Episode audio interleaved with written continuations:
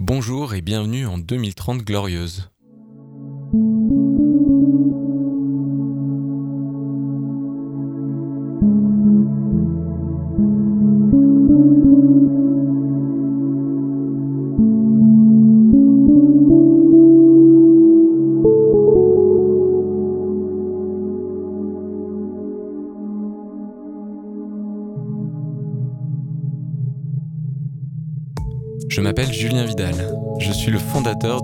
Ça commence par moi. À travers ce podcast, je pars à la rencontre des acteurs du monde de demain. Ils incarnent les utopies réalistes dont nous avons tant besoin. Ce sont des bâtisseurs, des idéalistes, des empêcheurs de tourner en rond, des personnes à l'écoute du vivant et d'eux-mêmes qui ont décidé de se mettre au service d'une cause qui les dépasse, celle de la création d'une société plus égalitaire, plus durable et plus heureuse. Ils sont des milliers en France à agir concrètement pour montrer que l'action est le meilleur remède contre le fatalisme et que si nous agissons avec ambition et amour, la décennie des 2030 glorieuses est à portée de main.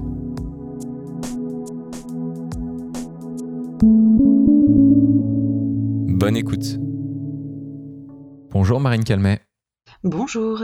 Bienvenue dans le podcast 2030 Glorieuses dans lequel je rencontre celles et ceux qui sont les signaux faibles des mondes de demain pour cette quatrième saison, le podcast 2030 Glorieuses est à nouveau soutenu par la NEF. La NEF, c'est la banque des 2030 Glorieuses. Pour celles et ceux qui ne la connaîtraient pas encore, c'est une coopérative bancaire citoyenne qui soutient depuis plus de 30 ans les porteurs de projets socio-écologiques et culturels.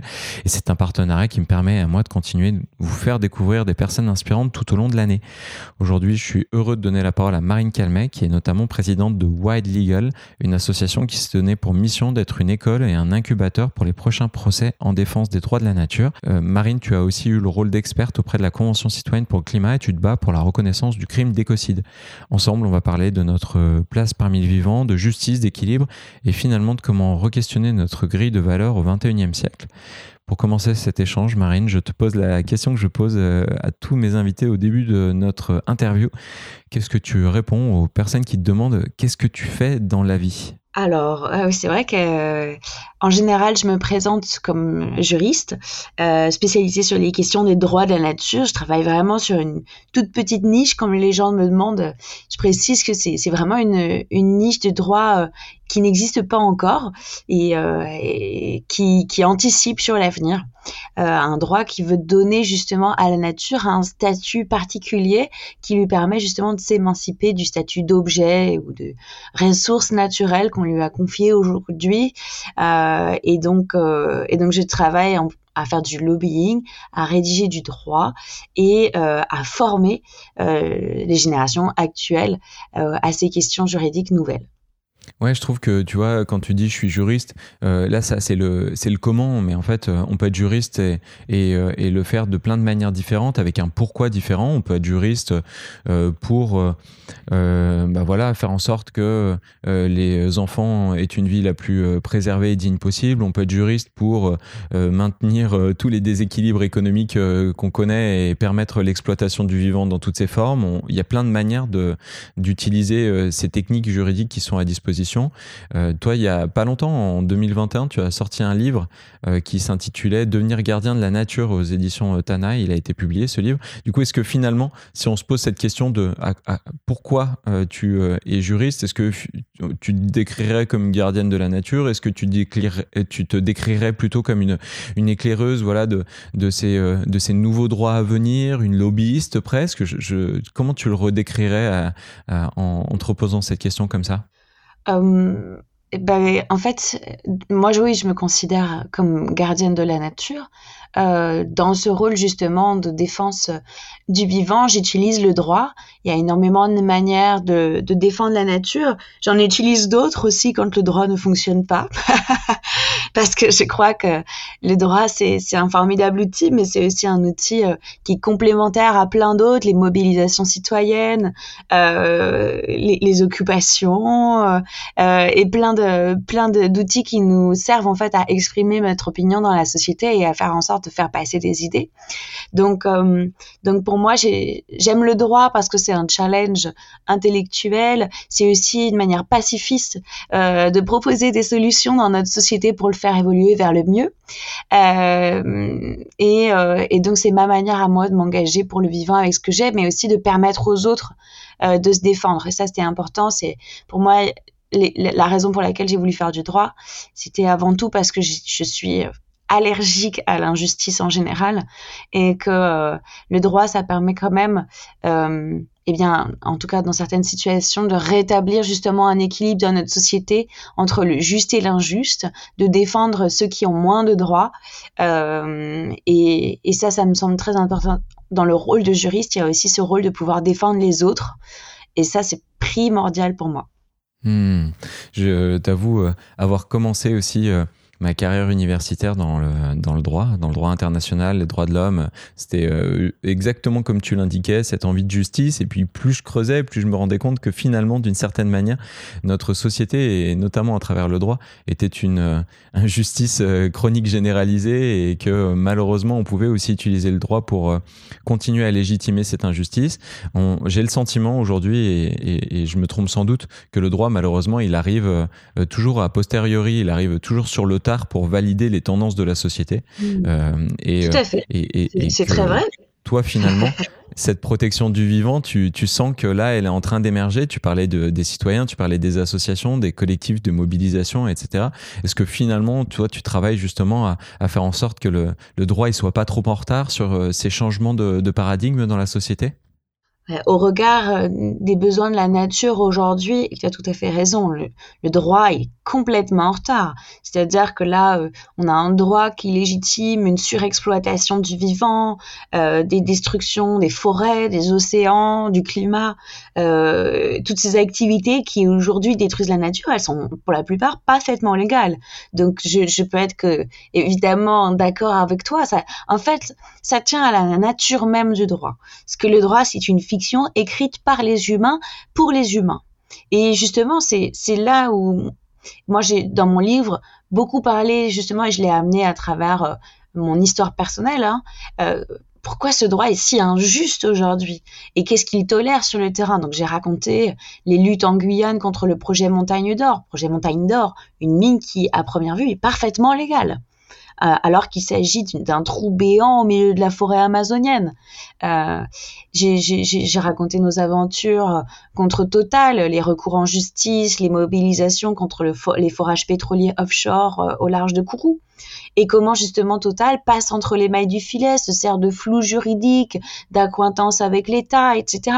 Donc mon livre, c'était vraiment une histoire pour raconter les, failles de ce droit aujourd'hui à travers les yeux de quelqu'un qui s'en sert comme militant, comme activiste, et donc qui pourrait être euh, monsieur et madame tout le monde aujourd'hui qui a envie de s'engager pour l'environnement, et de comprendre justement euh, ce qui va pas dans notre droit pour dire comment est-ce qu'on pourrait faire mieux. Parce que l'idée, c'est pas évidemment d'acter une bonne fois pour toutes qu'il faut pas utiliser le droit, euh, mais que en fait ce droit il est structurellement incapable aujourd'hui de prendre en compte euh, le bien-être naturel, le bien-être de la nature, de la communauté vivante dans son ensemble, parce qu'il est profondément colonial, euh, parce que ce droit il est profondément patriarcal et extractiviste.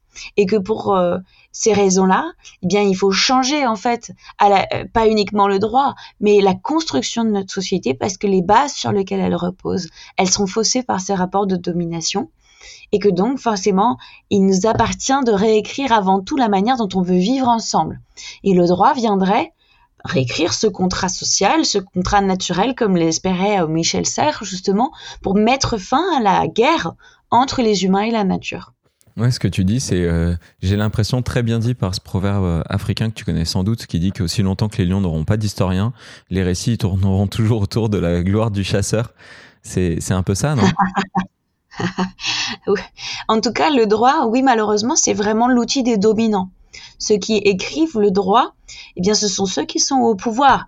Alors, on peut dire, oui, bah, c'est comme ça que fonctionne une démocratie, le peuple élit ses représentants, etc.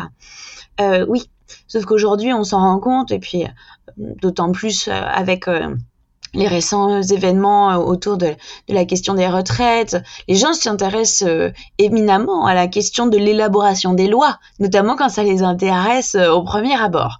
Euh, et ben on se rend compte à quel point ce rapport de force dans l'écriture des lois, il est complètement faussé. Déjà parce que le système parlementariste actuel, eh bien, il repose sur la majorité, Or, la majorité, bah, quand la taille est courte, par exemple, comme, comme on a actuellement des majorités qui ne sont pas évidentes à aller chercher, bah, on se rend compte à quel point ça peut être une tyrannie pour la minorité. Celle qui ne peut pas, du coup, réussir à s'exprimer, à obtenir des modifications, des amendements, des compromis. Et donc, on se rend compte à quel point, en fait, euh, ce système soi-disant démocratique et, majoritaire, il peut représenter une tyrannie pour un très grand nombre de personnes.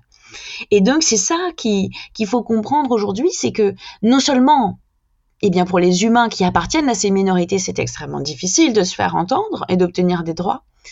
Mais alors, imaginez à quel point c'est difficile pour ceux qui ne sont jamais représentés. Ceux qui n'élisent pas leurs représentants. Les entités naturelles, les fleuves, les montagnes, les forêts à quel point c'est difficile pour ces entités-là d'être correctement représentées et d'obtenir des droits. et donc c'est ça qui aujourd'hui euh, doit nous questionner sur comment est-ce qu'on représente ces entités naturelles pour correctement défendre leurs droits. Et pour moi, c'est ça les rôles des gardiens et des gardiennes de la nature, c'est être capable d'être ce visage humain, cette voix pour les écosystèmes euh, qui défend donc leurs meilleurs intérêts dans notre société. Hmm, pas de voix, pas de loi, pas de loi, pas de droit, et donc on continue euh, à euh, tranquillement exploiter le vivant sous toutes ses formes, mais on, on, part pas de zéro, et c'est aussi pour ça que toi là, j'ai l'impression, et dis-moi si je me trompe encore, que tu bénéficies d'un véritable élan, il y a une véritable dynamique, on donne de plus en plus la parole, on a de plus en plus de personnes, des juristes notamment, qui essayent d'utiliser le droit à la fois pour punir euh, euh, toutes ces exactions euh, des grandes entreprises qui continuent à, cannibaliser, j'allais dire, en tout cas à, légitimer cette, ouais, ce, massacre, ce massacre organisé. on a l'État qui a été attaqué pour une action climatique. Aujourd'hui, c'est la BNP. et donc, on a beaucoup de choses qui sont utilisées là. Il y a beaucoup de manières d'utiliser la loi pour être contre et, essayer d'arrêter euh, ce saccage euh, euh, mondial. Et à la fois, on a aussi des exemples dans le monde qui montrent que ça peut fonctionner, qu'on peut donner des droits aux vivants. Est-ce que tu peux m'en citer quelques-uns de ces exemples qui, j'imagine, doivent te servir un peu comme, comme des boussoles, comme des raisons d'y croire, non? Bien sûr. Alors, euh, parmi les exemples qu'on mentionne le plus couramment, euh, il y a notamment la question de, de, l'aboutissement de la reconnaissance des droits de la nature dans la Constitution en Équateur. En 2008, donc on a déjà pas mal de retard en France, malheureusement, euh, sur cet état-là. Euh, en 2008, donc, euh, les citoyens à, au vote par référendum, à, écrire une nouvelle constitution, eh bien, vote à, la, à, une très large majorité. Euh, la reconnaissance et l'inscription des droits de la nature dans la constitution équatorienne, donc, et, sous cette euh, appellation de Pachamama, puisque c'est le terme andin pour désigner euh, la terre-mère, la terre nourricière, qui est désormais reconnue comme un titulaire de droits fondamentaux, du droit notamment au respect de son intégrité, de ses cycles vitaux, et le droit de ne pas être pollué par les activités humaines. Et puis, cette constitution, elle incite aussi, puisqu'elle elle donne le droit à chaque citoyen euh, d'agir en justice pour défendre les droits euh, de la terre-mère. Et, euh, ça, ça a, provoqué un élan très intéressant dans les tribunaux de jurisprudence qui ont permis l'annulation de projets miniers, de projets pétroliers qui menaçaient des forêts. Encore récemment, l'année dernière, la forêt de, de Los Cedros, qui est ce qu'on appelle une forêt nuageuse. C'est une forêt d'altitude dans les montagnes qui regorge de biodiversité, de singes, de grenouilles protégées, etc., dans lesquelles malheureusement on voulait s'implanter euh, une compagnie minière. Et eh bien les scientifiques, mais aussi euh, euh, et surtout parce qu'il y avait des mobilisations locales des, habitants et des peuples autochtones qui vivent à cet endroit, eh bien on réussit tout simplement à, à faire annuler ce permis minier et à obtenir de l'État qu'il soit obligé euh, justement un plan de développement local qui soit compatible avec les droits de la nature. Et donc il y a euh, en ce moment euh, en cours une, une rédaction en fait d'un ce, de ce plan de développement local, de cette planification qui comprend justement des activités qui sont strictement compatibles avec la protection des droits de la nature. Moi je trouve ça extrêmement intéressant euh, à la fois parce que c'est pas juste une décision de justice, c'est vraiment ensuite euh, une question de remise à plat de la démocratie, de la participation des citoyens, dans une optique d'intégrer justement la nature dans une réflexion de long terme sur comment on crée localement un peu un progrès pour tous, humains et non humains, dans le développement d'une société en harmonie avec les équilibres planétaires. Ouais, effectivement, tu parles d'équilibre planétaire. En plus de ça, je pense vraiment que, quand ça vient des citoyens comme ça, on se pose la question de qu'est-ce qui a vraiment de la valeur et donc qu'est-ce qui mérite d'être vraiment défendu. Et ça remet à plat euh, plein de choses et plein de, mythes. Hein. Tu parlais tout à l'heure euh, de, grands récits dominants sur euh, ben, ce qui est là actuellement et légitimement admis, c'est-à-dire la croissance économique à tout prix pour une minorité. Et donc se poser la question de qu'est-ce qui a vraiment de la valeur au 21e siècle et ce pourquoi on a envie d'être plutôt que ce contre quoi on a envie d'être, ça change tout. Je le disais toi en introduction, tu travailles pour Wild Legal, c'est un programme juridique expérimental et interactif. Qu'est-ce que qu'est-ce que vous faites en ce moment? C'est quoi vos gros projets en cours? Alors, Wild Legal, ça repose sur deux piliers. Donc, euh, chaque année, euh, un programme de formation avec une thématique. Donc, cette année, on travaille sur la thématique de la planification justement de l'éolien offshore euh, à travers l'angle de la séquence éviter, réduire, compenser cette séquence, c'est une séquence qui est inscrite dans le droit de l'environnement et qui prévoit que pour tout projet, eh bien, on doit, euh, et je suis sûre que la plupart d'entre vous le connaissent, hein, euh, éviter euh, tout dommage causé à la nature. Si on ne peut pas le faire, eh bien, en réduire les conséquences. Et si on ne peut pas réduire et s'il reste des conséquences, eh bien, les compenser, c'est-à-dire restaurer ailleurs, si possible de, manière proche, la plus proche possible, compenser les dégâts écologiques causés. Dans les faits, cette séquence, en fait, elle est très peu utilisée, très peu respectée, du coup, et très peu appliquée sur le territoire français. et notamment, nous, ce qui nous a intéressé, c'est cette question Qu'est-ce que ça veut dire en fait cette séquence éviter, réduire, compenser au regard des droits de la nature? Est-ce que si on dit l'être humain euh, doit respecter cette séquence, doit compenser les impacts causés à la nature? Est-ce que ça ne voudrait pas dire tout simplement que la nature a le droit d'être préservée dans son intégrité? Et que lorsque les humains ont absolument besoin d'elle, eh bien, ils doivent lui donner quelque chose en retour. Ils doivent euh, lui permettre d'une certaine manière euh, d'être restauré ailleurs et donc qu'il y a une forme de donnant-donnant euh, entre les humains et la nature qui doit être institutionnalisée.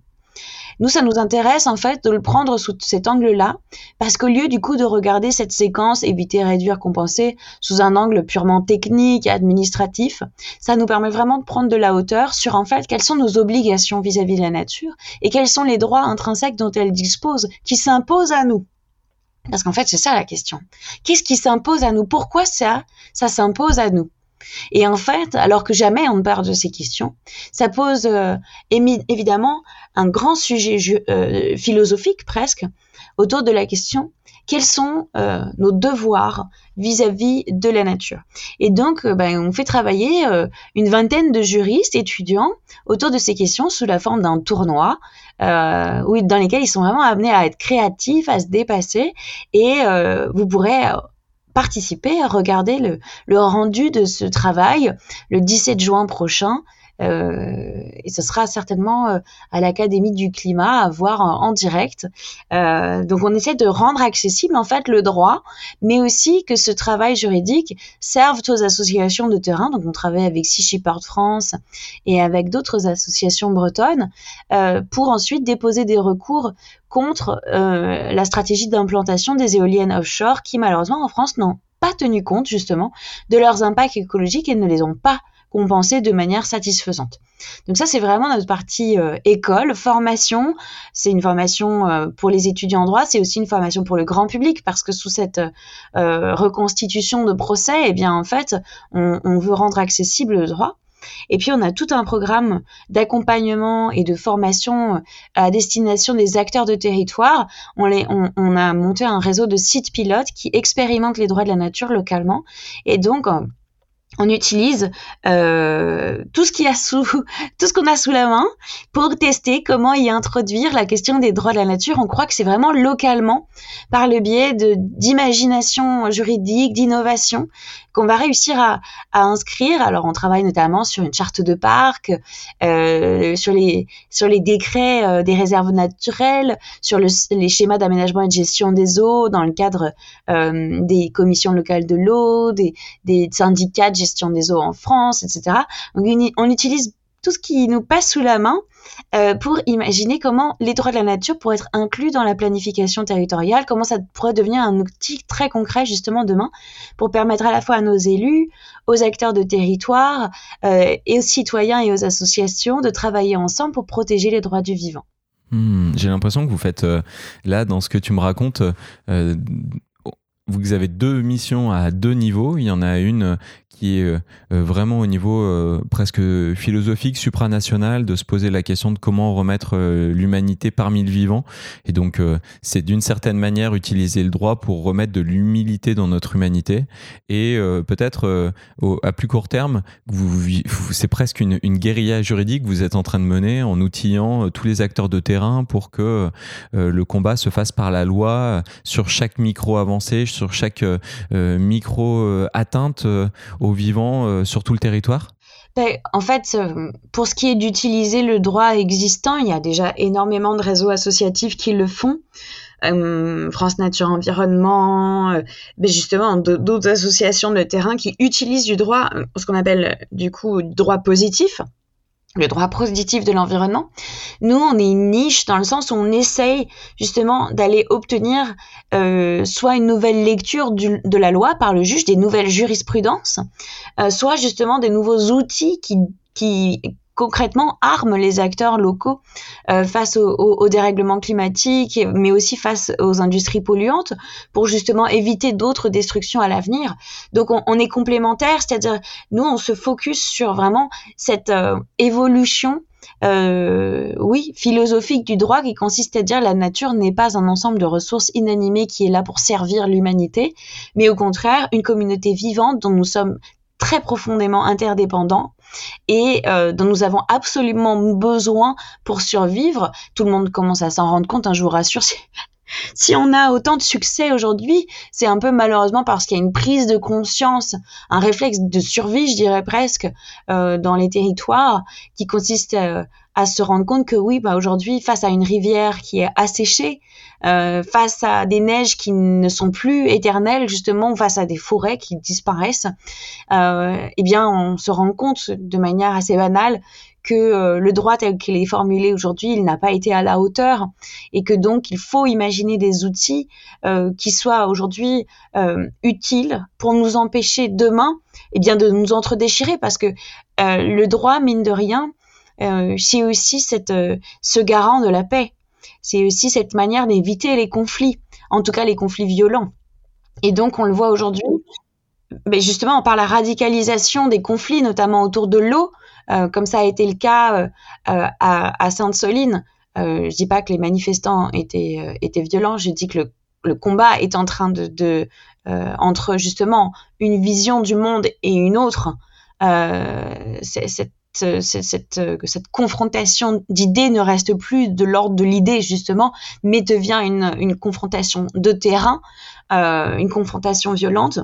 Et, et, si je pense que le droit est aussi essentiel, c'est aussi parce que il permet de garantir la paix justement au sein de notre société et de trouver un nouvel accord sur lequel on part non pas des besoins humains, qui nous ramène en fait strictement à des questions de conflit d'usage, mais au contraire qu'on se pose la question à travers le prisme des, besoins de la nature en premier, parce qu'il faut respecter ses besoins naturels, calquer nos activités sur les besoins de la nature et pas tenter par divers moyens euh, technophiles euh, de faire en sorte que la nature réponde toujours à nos besoins. Ça, c'est une illusion euh, dans laquelle nous avons vécu ces dernières dizaines d'années qui malheureusement montre à quel point eh bien, un droit qui n'est pas biocompatible, qui n'est pas biomimétique, eh bien, est voué à l'échec parce que tout simplement à un moment ou à autre, les règles de la physique, les règles de la chimie, de la biologie, eh bien, rattrapent le monde un peu virtuel dans lequel nous nous sommes projetés, qui, pense la croissance à l'infini et euh, le besoin humain euh, au-delà de tout. Euh, et donc, du coup, c'est vraiment cette question aujourd'hui de fixer de nouvelles règles qui soient biomimétiques, qui soient biocompatibles pour régir nos sociétés. On va euh, partir euh, en 2030 glorieuse bientôt, Marine, euh, dans une société où le droit est enfin à la hauteur. avant ça, avant qu'on s'autorise à, rêver en grand, l'invité vient toujours avec un cadeau. C'est une parenthèse d'inspiration à travers des écrits. Et toi, tu as une lecture que tu voulais nous faire tout particulièrement. Laquelle est-ce, s'il te plaît, Marine? Alors, je vous ai amené euh, en cadeau donc ce passage de, du livre de Christopher Stone, euh, Les arbres doivent-ils pouvoir plaider? Donc, pour, pour la petite histoire, euh, ce livre, Christopher Stone l'écrit en 1972. c'est en fait un article universitaire à l'époque dans lequel il analyse notamment, ou il il part du constat euh, que la justice des hommes est bien injuste vis-à-vis de la nature, justement, et qu'il y a un problème dans la représentation du monde non humain euh, dans nos institutions et plus particulièrement devant la justice, puisque à l'époque, euh, il écrit cet article dans le cadre d'une affaire qui oppose la compagnie Walt Disney, que vous connaissez tous, au Sierra Club, qui est une association environnementale historique aux États-Unis, parmi les premières pionnières, justement, qui, qui attaquait déjà dans les années 70 de grands projets inutiles et imposés, comme on dit, et qui, euh, et qui dans cette affaire, contestait le projet de, de, Walt Disney de s'implanter dans une vallée euh, peuplée de séquoias géants magnifiques. Euh, et puis le juge avait dans cette affaire, eh bien, euh, rejeter l'intérêt à agir de l'association environnementale en disant bah, qu'elle n'était pas propriétaire de ces arbres et qu'elle ne pouvait donc pas les défendre. Euh, Christopher Stone écrit donc ce livre Les arbres doivent-ils pouvoir plaider? comme un clin d'œil pour dire si les êtres humains ne peuvent pas représenter la nature, dans ce cas comment faire pour défendre le vivant? Et donc c'est c'est un retour en arrière sur l'évolution du droit que je vous propose de faire. thank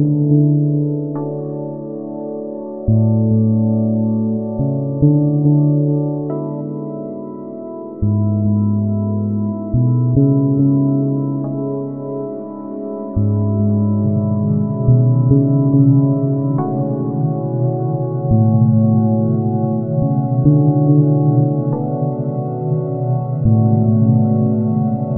Je voudrais insister sur le fait que l'on peut sans aucun problème plaider en faveur de l'octroi de droits à l'environnement en se plaçant du seul point de vue de l'intérêt humain. Les scientifiques n'ont cessé de nous alerter au sujet des crises actuelles. La Terre et les êtres humains qui l'habitent seront confrontés si nous ne changeons pas radicalement nos manières de faire. Et au regard de ces crises, la perte de l'usage récréatif d'une rivière semble complètement insignifiant. Des risques effrayants pèsent jusque sur l'atmosphère de la Terre. L'absorption de la lumière solaire par la stratosphère, sur laquelle repose tout le cycle de la vie, pourrait être réduite. Les océans pourraient se réchauffer, augmentant en retour l'effet de serre de l'atmosphère, entraînant la fonte des calottes polaires et la destruction de nos grandes villes côtières. La partie de l'atmosphère qui nous protège contre les radiations dangereuses pourrait être détruite. Dans le témoignage qu'il rendit devant le Congrès états-unien, l'explorateur Jacques Cousteau prédit que les océans, où nous voudrions voir une manne nous nourrir euh, pour nos populations en pleine expansion, seraient dirigés tout droit vers leur propre mort. Le cycle de la vie est intimement lié au cycle de l'eau. Le système hydrique doit rester en vie si nous voulons tous survivre sur Terre. Nous épuisons donc nos ressources d'énergie et de nourriture à une cadence qui ne les prend pas même en compte les besoins des êtres humains d'aujourd'hui.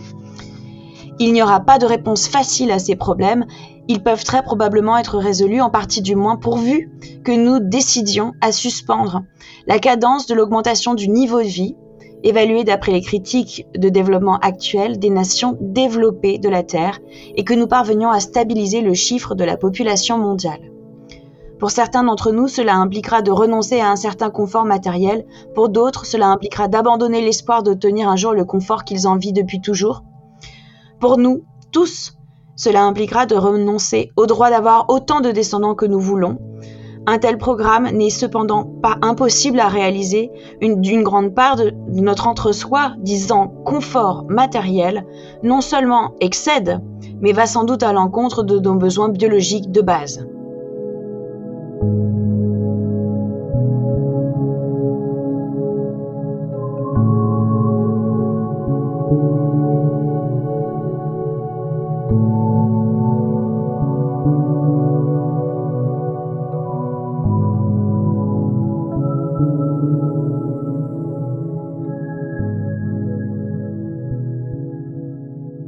Merci Marine pour cette lecture. Effectivement, euh, ce texte n'a pas vieilli et 50 ans plus tard, de le relire montre à quel point euh, notre humanité, en 2023, elle piétinait, elle patinait à prendre des décisions euh, dont elle savait toute l'importance. Nous, là maintenant, Marine, on est en 2030 glorieuse. Les 2030 glorieuses, c'est venu d'un ras-le-bol de ma part de vivre dans un monde en crise et de devoir agir en prenant comme boussole la peur du présent, la peur de tout ce qu'on a à perdre, la peur de l'immobilisme. Et je me suis rendu compte à quel point c'était à la fois plus euh, enthousiasmant pour moi, mais aussi plus fédérateur de partir de tout ce qu'on avait à gagner et donc d'aller euh, voyager dans le futur pour découvrir nos nouvelles abondances à venir. Nous sommes donc en 2030 glorieuse, nous allons faire l'exercice de parler euh, en utilisant le présent euh, comme euh, une réalité de ces 2030 glorieuses qu'on doit imaginer au fur et à mesure de notre conversation marine. Et euh, nous allons le faire de la manière la plus détaillée possible pour que les personnes qui sont, elles, restées en 2023 et qui nous écoutent actuellement puissent voir tout le bénéfice qu'on a à faire émerger ces 2030 glorieuses. Euh, c'est un exercice difficile et à la fois très, euh, très, très, très original, très, très vivant, tu vas le voir, presque ludique, qui touche un peu à notre âme d'enfant. Euh, ma première question pour toi, Marine, c'est bah là, tu es en 2030 glorieuse, tu regardes à travers la fenêtre et qu'est-ce que tu vois? Alors, déjà, je pense que je vois une, une ville à, taille humaine qui euh, s'est réorganisé autour justement euh, de sa capacité de production locale, qui pense euh, même sa production énergétique complètement en fonction à la, la, fois la capacité de son territoire, mais aussi des besoins de ses habitants.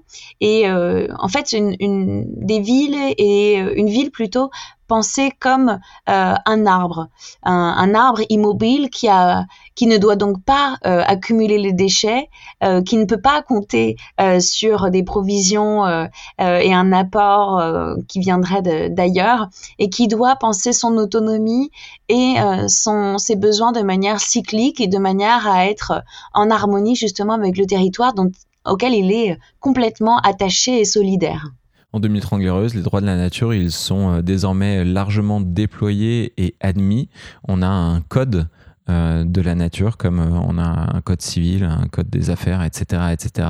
Euh, quels sont-ils ces principaux droits de la nature? Si tu devais nous en citer quelques-uns à peine alors la nature a le droit à être euh, respectée euh, dans son intégrité. Euh, c'est un droit qui traverse en fait de très nombreux codes différents. je pense que ce qui a été formidable en 2030, c'est qu'on est arrivé en fait à créer des constitutions locales avec euh, justement un droit qui est comme un mélange de droit coutumier, euh, un, un, droit qui est euh, le reflet de la culture, de l'identité du territoire, de son histoire, et qui en même temps partout reconnaît justement les droits de la nature, le droit à la vie, le droit à, à l'intégrité, le droit à la santé, comme vraiment axiome de base de la société. Et, et cette recherche d'équilibre, cette recherche de bien-être commun entre humains et non humains, elle traverse en fait l'ensemble des lois, l'ensemble des règlements et des programmes qui organisent nos sociétés autour des besoins locaux. C'est-à-dire que, euh, à la différence de ce qui se passait avant, où on avait euh, des grands textes à, l'échelle nationale, on, a réussi vraiment à euh, se réorganiser de manière agile, locale, respectueuse des identités de chacun, et qu'on a vraiment réécrit un droit biomimétique pour justement les peuples des forêts, les peuples des montagnes et, les peuples des mers. Et, on a comme ça plutôt du, maintenant des droits euh, qui sont propres à nos écosystèmes, propres au milieu dans lequel nous vivons. Donc on a eu un réatterrissage du droit, là où euh, une dizaine d'années en arrière, on pensait euh, que le droit euh, venait notamment de l'Union européenne pour ensuite être adapté sur tous les territoires. Là aujourd'hui, le, droit part du bas. J'ai l'impression que ça a dû changer plein de choses, hein, j'imagine, au niveau de l'organisation juridictionnelle.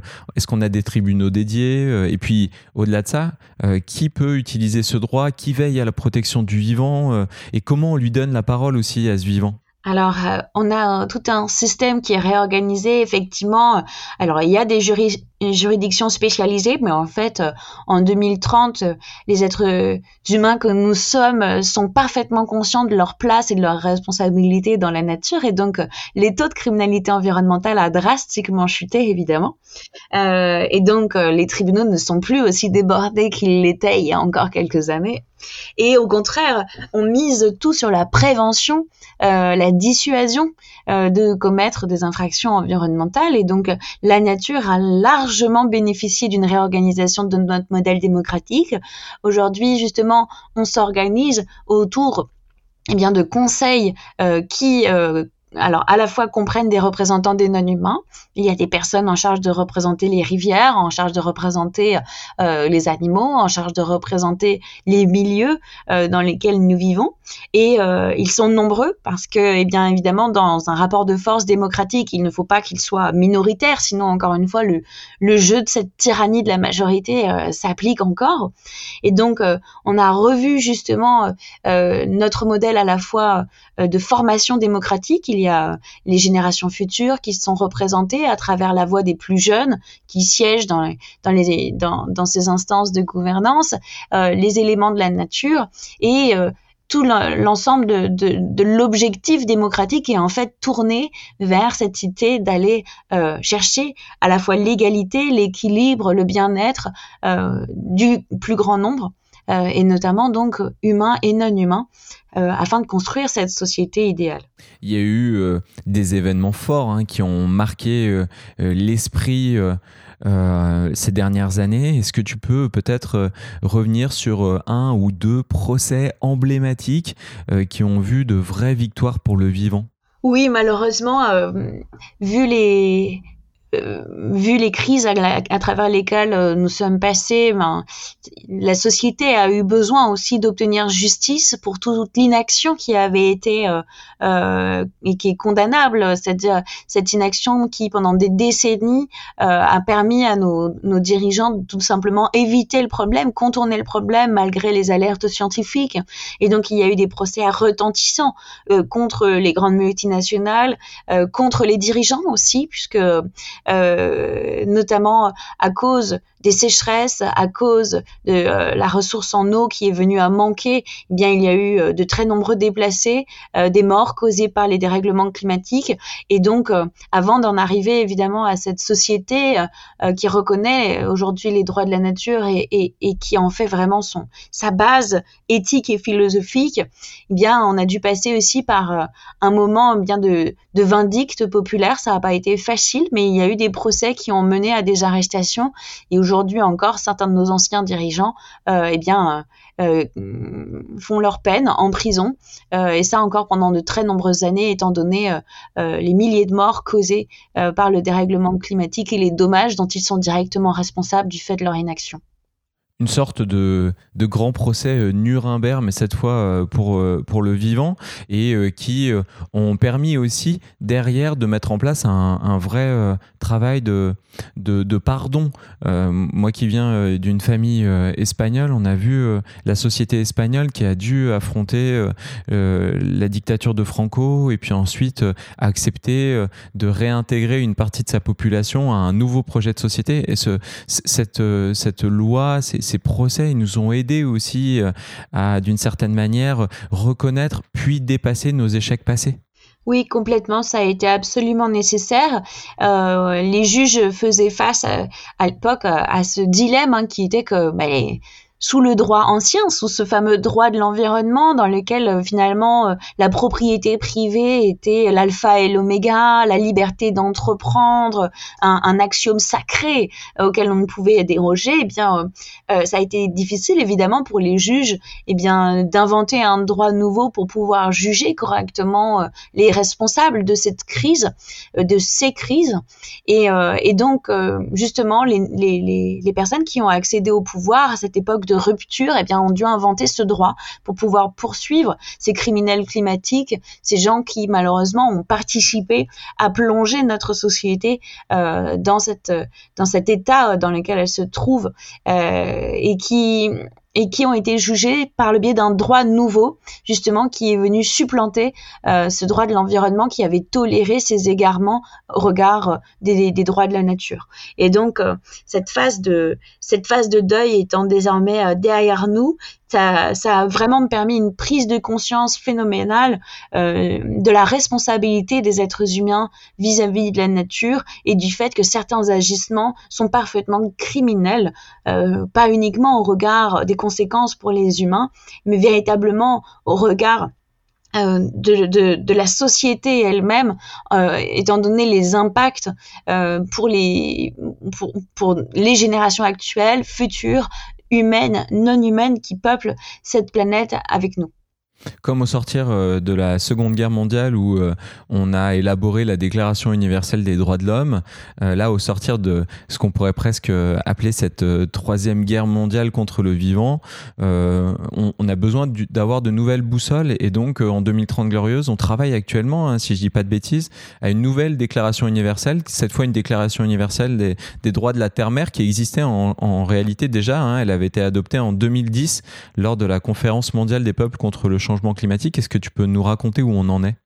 Alors effectivement, en 2010 déjà, euh, quand Evo Morales avait euh, euh, inviter euh, des, des, des, centaines d'associations à le rejoindre en Bolivie pour écrire le texte où étaient venus euh, Vandana Shiva, les plus grands représentants à l'époque justement de cette lutte contre la machine capitaliste et coloniale, contre la privatisation du vivant. Eh bien, ce texte est resté le texte de base sur lequel justement la, la, société aujourd'hui s'est tournée vers alors le, texte en lui-même a été adopté entre-temps euh, par les Nations Unies et effectivement a fondé euh, une nouvelle politique internationale basée sur justement les droits de la nature et la responsabilité des êtres humains vis-à-vis de la nature, ce qui permet aujourd'hui aux Nations Unies de développer tout un tas de programmes qui permettent de venir euh, en aide aux territoires qui, qui, qui, qui sont encore qui, peinent à changer leur modèle euh, et, à transformer justement leur société pour respecter les droits de la nature. On a euh, du coup euh, des investissements qui ont changé, de la réparation qui est mise en place, les casques bleus sont devenus des casques verts. Bon, on imagine tout ce qui va avec ces nouvelles boussoles qu'on utilise pour revenir à une échelle un peu plus individuelle, toi, tu fais quoi en 2030 glorieuse, Marine? Moi, je suis au fond de la forêt. Moi, j'ai fait ma part et, euh, et, euh, je, je, je, transmets, j'enseigne les droits de la nature euh, dans une petite école au fond de la forêt. Et, euh, et je, serais ravie, je, je, suis ravie justement de, euh, de voir l'évolution de la société malgré tout ce qu'on aura traversé. Je serais je suis extrêmement ravie justement de voir que ces choses-là, euh, parce qu'on a mis le bon sens, mais aussi euh, la créativité, mais aussi euh, justement cette envie d'amélioration constante de notre société au premier plan, et qu'on ne s'est pas laissé abattre, qu'on n'a pas baissé les bras, qu'on a résisté face justement aux, forces qui ont tenté de, de tyranniser ceux qui protègent la nature, eh bien que après toutes ces épreuves, on a finalement réussi à, défendre ce qui nous était le plus cher. Et que oui, après cette, euh, cette, période sombre de l'histoire, on a pu tourner euh, la page de l'Anthropocène et rentrer dans, dans le Symbiocène, comme dit Glenn Albrecht, c'est une, expression que j'adore, cet âge d'harmonie avec la nature, euh, de symbiose avec le vivant, le Symbiocène, c'est vraiment l'histoire qu'on a envie d'écrire maintenant. Ouais, c'est euh, étonnant. Je le remarque aujourd'hui en t'écoutant, Marine. Souvent, les personnes euh, auxquelles je donne la parole, euh, qui sont sur ces combats nationaux, internationaux en 2023, et quand elles se projettent en 2030 glorieuse, elles ont d'une certaine manière déposé les armes pour incarner le changement qu'elles voulaient voir dans le monde. comment tu expliques cette envie d'atterrissage en 2030 glorieuse pour toi, en tout cas? Euh, moi, j'ai jamais eu des, très grandes ambitions pour moi. je, le, je le fais parce que j'ai, j'ai un, je, je, je, pense que c'est véritablement mon devoir. Euh, je n'ai pas l'impression d'avoir le choix en fait de, de faire ce que je fais. J'aurais bien aimé qu'on soit plus nombreux à le faire justement pour que euh, moi je suis euh, quelqu'un qui au contraire aime beaucoup passer de temps à regarder, à observer, à pas faire grand chose en fait. Et ce monde me contraint énormément à l'action, ce qui est très désagréable euh, pour moi parce que c'est pas du tout la manière dont j'imaginais ma vie. Euh, et, et, et, donc avec beaucoup d'humilité, je serais très heureuse de passer euh, euh ce que je sais, ce que j'aime faire à d'autres pour qu'on soit plus nombreux à le faire et que justement cette, cette charge euh, n'en soit plus une, mais soit un bonheur partagé euh, entre tous. Et moi, je, j'attends euh, avec, avec vraiment beaucoup de, de, d'envie, euh, ce moment où justement on aura tourné euh, cette page du, plus dur, de ce qu'il y a à faire pour lequel là on n'a pas le choix. C'est-à-dire qu'il n'y a pas de, on n'a pas le choix d'entrer en résistance. Euh, on y rentre parce que justement, et comme disait Christopher Stone, on fait le choix finalement de ne pas écouter ses intérêts ou ses envies ou son petit confort personnel parce que c'est pas ce qui compte. C'est quelque chose de bien plus fort qui, qui, nous transporte et, et justement parce que ça, ça nous transporte, ça nous laisse pas le choix d'embarquer. Euh, et donc, je suis persuadée que justement le moment où on aura abouti euh, à, une société dans laquelle justement les droits de la nature seront préservés, eh bien cette, cette, ce besoin de résistance, euh, eh bien on pourra enfin déposer les armes, je dois dire, et, profiter de ce que la vie a de plus beau à nous offrir, c'est-à-dire simplement la contemplation, un bonheur assez simple en fait des choses. On a une route qui est encore longue. Hein. Euh, euh, si euh, on regarde droit dans les yeux ces 2030 glorieuses qu'on a dessinées ensemble le temps d'une conversation, Marine, pour toutes les personnes qui nous écoutent et qui nous disent Mais alors, qu'est-ce qu'on fait? Par quoi on continue? Qu'est-ce que tu leur réponds si tu devais leur tendre au moins une perche pour les déployer encore plus rapidement, ces 2030 glorieuses? Alors, ben, moi, je commence toujours par dire que déjà, enfin, il s'agit de devenir gardien et gardienne de la nature en, tant qu'individu pour ce qui est de l'état personnel. C'est vraiment toute l'ambition de mon livre, c'était d'expliquer qu'est-ce que c'est ce cheminement pour devenir gardien de la nature à travers ces différents déclics euh, pour comprendre qu'est-ce que ça veut dire profondément justement être le visage, être la voix, être le représentant euh, de ces éléments naturels qui ont besoin de nous aujourd'hui pour s'exprimer et pour avoir une place dans notre société. Euh, et puis, euh, dans un deuxième temps, c'est comment faire collectif. Une fois qu'on a fait cette transition un peu personnelle de son positionnement, comment faire collectif, comment faire corps, parce qu'en fait, il n'y a pas d'action individuelle auquel je crois fondamentalement pour changer la société. Il n'y a que des actions pensées collectivement et élaborées de manière justement à engendrer un, un un véritable sursaut, euh, une véritable reformation euh, de notre société. Et pour ça, pour moi, ça passe par euh, des réorganisations locales dans un premier temps, avec Wild Legal. Donc, l'idée de ces expérimentations locales, c'est de montrer en fait que les droits de la nature, ça marche. Et non seulement c'est faisable juridiquement, mais qu'en plus c'est souhaitable politiquement, philosophiquement, socialement parlant, parce que ça rapporte un plus pour la société. Et donc, je vraiment, je vous, conseille tout simplement de, rejoindre cette expérimentation, de nous parler, euh, de nous écrire euh, pour, pour nous dire, voilà, euh, quels sont, quel est l'écosystème sur lequel vous vivez, dans quel milieu, quel contexte, etc. Et nous, on sera vraiment ravis de, tenter de vous apporter des outils juridiques qu'on a développés justement pour aller voir vos élus, le syndicat de gestion des eaux à côté de chez vous, la réserve naturelle euh, dans lesquelles euh, ou près de laquelle vous vivez, etc.